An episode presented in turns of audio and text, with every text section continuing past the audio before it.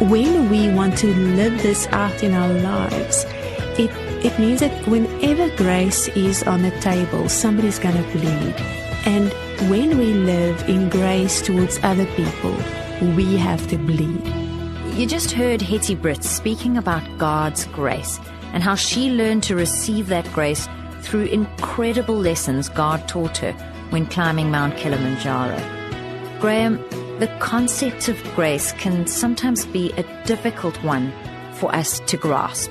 You know, Alison, I think in our Christian journey, one of the most important things, and I think sometimes a, a challenging thing for us to learn, is this this balancing of grace and truth. Mm-hmm. And actually, I heard one person once say it's actually not a balance because God is all grace and all truth.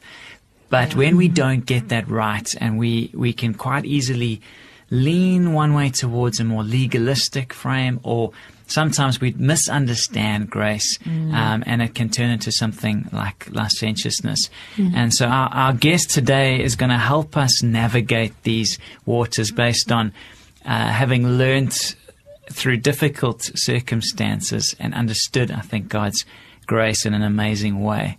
Yes, we are so privileged to have Hetty Brits in studio with us today. Hetty is married to gospel singer and music producer Louis Brits, and they have three children. She has presented seminars across the country as well as internationally in churches, schools, and corporate surroundings on a variety of topics related to Christian parenting and education. But today we are going to talk to Hetty about lessons she learned on a climb against human trafficking. Hetty, thank you for joining us today. Thank you. I'm so privileged to be back. Welcome, Hetty. Hi, Graham.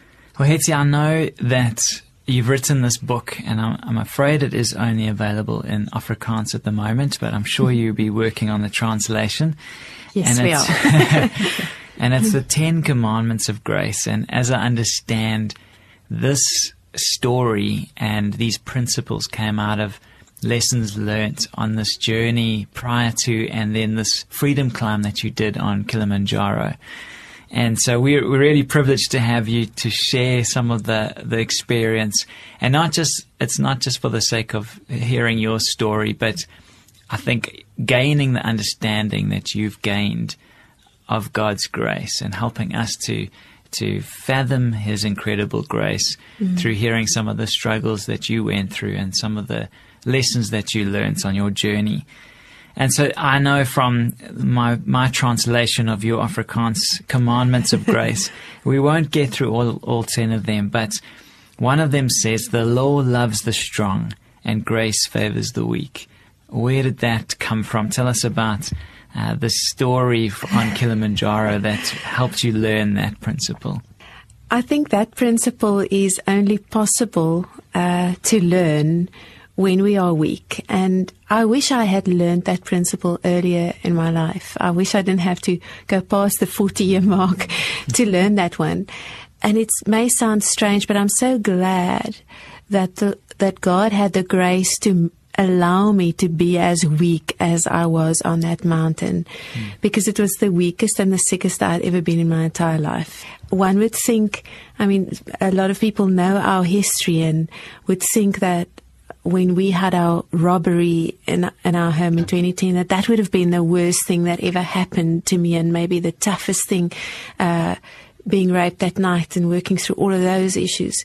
But honestly, because God's grace was just so amazing that night and He really held us high almost above the circumstances, I really never broke until Kilimanjaro. And give us a little bit, I, I jumped ahead maybe in, in launching into one of the commandments. Tell us a bit about why you did Kilimanjaro and, and the background to that climb. Yes, I was invited by a lady of OM Operation Mobilization who initiated this project called the Freedom Climb that's now known as the Freedom Challenge and doesn't only do mountain climbs but other exciting adventures as, as well to raise funds and awareness for human trafficking. And I was invited because she felt that coming out of that experience, I may have a soft spot for women who are abused daily and children and, and men too. And so I was invited to be a sort of a spokesperson and to climb with them. And I went into the climb very cocky thinking, I am healed. I am whole. I am free. I have no bitterness or brokenness. So I'm not climbing for myself or to learn anything or to grow. I'm climbing for other women. And the night before the climb, as I was sitting in my mosquito net at the foot of the mountain, nervous and sleepless, um, I really had the sense that the Lord said, you actually need this climb personally. And you need to put down the law and you need to pick up Ten Commandments of Grace, the same way I, I, called Moses up the mountain. You, you have a similar journey that you need just for yourself to, to really learn grace. And I, I remember how I actually inwardly thought, Lord, I know grace. I, I've experienced so much of it. And I've also learned to give it on the journey that we've been through to forgive and to give grace. But that specific commandment you mentioned, the one where the law loves only the strong, I was still operating in that space because I was strong even through that experience by God's grace, but I was strong and didn't ever really need the grace that only comes to the person who's completely out of it. And how, how it happened was that on, you know, a few days into this journey, the fresh water supply is done for. And now there's this issue with altitude if you, I mean, we all know that at sea level water boils at 100 degrees, but the higher up you go, the cooler the boiling point becomes. So what you essentially have is you can boil water, but it doesn't kill what's in there. Mm.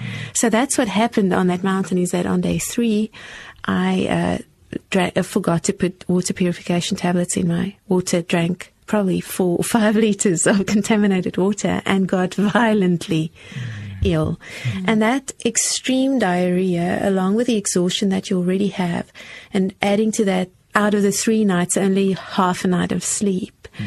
I was just absolutely finished. And um, I I do have an issue with concentration. I normally do take medication for it. so so the combination of just altitude sickness and not well not altitude sickness but the altitude and this tummy bug and then just not being able to concentrate at all made me the dependent person on the team. I made my team late. I had to be helped. I had to be told what to wear, not what, how to wash myself and when to, to eat. And you were not um, the strong one. Not at all. And and I wasn't used to that because I'm the one up front going, when are you coming? Let's hurry it up.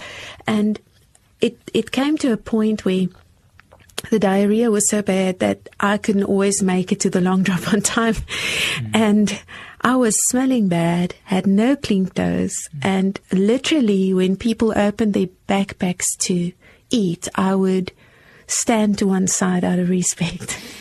and just that sense of I am not good enough to even stand with anybody mm. is something that I had no reference of in my in my life but I in in those moments, I thought of all of these people who get that vibe mm. from us who call ourselves Christians and church people. We say, you know, the the divorcees, the the pregnant teens, the.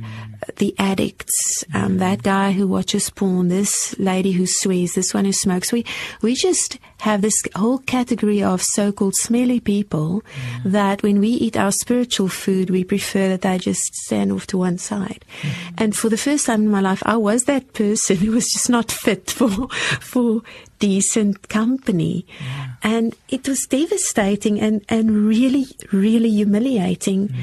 And uh, a phrase I read in the book, What's So Amazing About Grace by Yancey, mm. um, came to mind where he said, Grace, like water, always flows to the lowest point. Mm. And and I was at my very mm. lowest point, and I felt such grace. It was so amazing for me to experience just that the Lord is so near.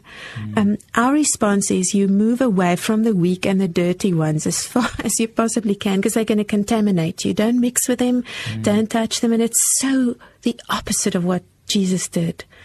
Um, he went towards the smelly ones and the dirty ones. We ran away. But that instinct of, of wanting to cover myself, and it was literally a, a plateau that we were on. It's the stretch of the journey where you walk from Mawenzi Peak, which is a small peak to the one side, over what they call the saddle to the peak, Kibo Peak that we know as Kilimanjaro, the, the one that's on the pictures. Mm. But you, you trek across this desert like plateau and there's nothing to hide behind. So yeah. my options were who sees me from the front and who sees me from the back when I had to make all these trips because my tummy was upside down. Mm. And in that very helpless space, I felt God's grace cover me in a way I, I just couldn't describe it. It was as though it really didn't matter because He knew who I was, and it really didn't matter what people felt, or smelt, or thought um, about me anymore. Did you immediately make the connection in terms of, you know, you said how we sometimes eating our spiritual food want to step away from the, the smelly people, inverted commas, those that we would deem not as worthy as we are. Was that something that only on down the mountain you started to ponder over, or did you start to be challenged in those areas even while you were in the midst of re- feeling this grace that God was extending to you? I, I actually realized that the night before already oh. when I was making these trips to the long drop. And I mean, in the dead of night, you could say under the cover of darkness, still when I went into this, this long drop, I started cleaning up. Um, because there's this little slit in the floor. Everybody knows what these things look like. And I was scooting everything into this slit that didn't belong there, mm. thinking, you know, how can people be so disgusting? And, and, and I had cleaned everything up and then I left and the Lord just challenged me and said, you don't clean up like this because you are a servant or because you are humble enough to clean up after other people. You clean up like this because you're so embarrassed that maybe you step out of this loo and somebody sees you and thinks it's your mess. It's mm-hmm. all still about you. Mm-hmm. It's about you looking good, you right. not being judged. Mm-hmm. And, and then as I was walking back to my tent, pondering this, I realized that a lot of people are treated as though they should just be kicked into the slit so that, you know, nobody thinks they're my people or my friends or anybody I associate with. So we don't just judge sin. We really do judge people and we really do uh, treat them as, as unacceptable. Mm. And it, it is just such a shocking thing for me how we are able to do that when Jesus clearly had the biggest problem with the religious people and not with the sinners. He had the biggest problem with the ones who, who kept cleaning the outside yeah, and forgetting yeah. about the inside. Yeah, the um, so now I did I did think about myself quite a bit because I have I have ended friendships because I didn't want to be associated with people. I have steered away from certain company because I felt it reflected on me. Mm. And and that very vivid illustration in that long drop made me realize mm. I, I do not live in grace towards other people. And it's mm. probably because we think we can, by pointing out their sin, get them to, you know, come right mm. and uh, snap out of it and mm. shape up. Um, and it's because we don't understand that, that the law cannot do that. The law has never been able to whip people into shape. mm. One of your other points was that the, the law insists we all carry the same load, but grace is tailor made. yes, we. Um, I, I, love fairness. It's something about my personality type, but I think we all do kind of want want everybody to suffer equally hard, and that was what was going on on the mountain. Is on the last night, especially, it was very strict. There were very strict weight limits on what you can have your porters carry. And we, because we, we were climbing against human trafficking, had a sort of a pact that we would never over, you know, load these, yeah. these people carrying our stuff. So we had to weigh our luggage. And from day one, I had this uneasiness because there were people who were cheating and I could tell. and there were people who were sneaking stuff from their own personal bag back into the big bag that the porters were carrying, you. Know, and I was upset about this and, and determined not to be, you know, as you know vile as people who did that. And and then on the night no it's, it's not fair. It's not fair. You carry your own load and it's the yeah. law. It's a yeah. decision we made. So on the night we were all out of shape on the last night. We were summiting and and it's pitch dark and it's uh, the air is so thin you just you can barely move and a lot of us were sick. Mm. Um, some really had altitude sickness. Some were coughing. Some were vomiting. Mm. Um, I was still doing the drill all the time, tummy mm. upside down, and we were just out of it. And I noticed that not everybody was carrying their backpacks anymore. And had handed the bags that they're supposed to personally carry to the to the porters. And the porters were even offering to carry people's bags. And I was really complaining to the Lord about this. I was feeling like it's clear that I'm the worst off at the moment because I felt very sorry for myself. and uh, the other people are being helped, and it's just not right. And I wanted everything to be fair. And in in that situation, um, the Lord drew my attention to a young girl. Um, she was 19 at the time, and she was sobbing, and she was holding on to the the belt of one of the porters walking in front of her, and she mm. didn't have the strength to even keep mm. her shoulders and her head up. She was leaning on her own arms, holding onto his pants, mm. and the other porter was holding onto her hips, keeping her upright from the from behind. And they were, and and I had the sense of the Lord saying, "Would you?" Put a backpack on her back. Would would mm. is that what you would like to do if you want everything to be so fair? Would that be fair, yeah. That mm. would be fair. And then my fellow climber was climbing with an invisible burden, which I knew about because she told me before the climb started that she was carrying mm. an enormous amount of guilt and sadness um, because of a, a child who ha- who nearly drowned in her care and was disabled and, and had just recently passed. You know, she had raised this severely handicapped son of hers, and all that hardship and that that blame that she still had. Um, you know, was there something she could have done about it? She was carrying that, and, uh, and it was as though the Lord said, "Would you want to trade?" Yeah. Maybe give your backpack and carry that. And just that realization that uh, we do carry different burdens and it'll never seem fair. But uh, grace equips us each to carry what we need to carry. And we cannot look at other people and even understand what they are carrying, let alone start judging who should have a heavier load and who should, who should get more help. And, and we even sometimes look at God and say, how can you have someone carry something so heavy? Um, But grace is that ability to carry uh, whatever God, God gives us. And it won't be the same as anybody else's. The law demands the blood of the guilty. Grace comes from the blood of the innocent.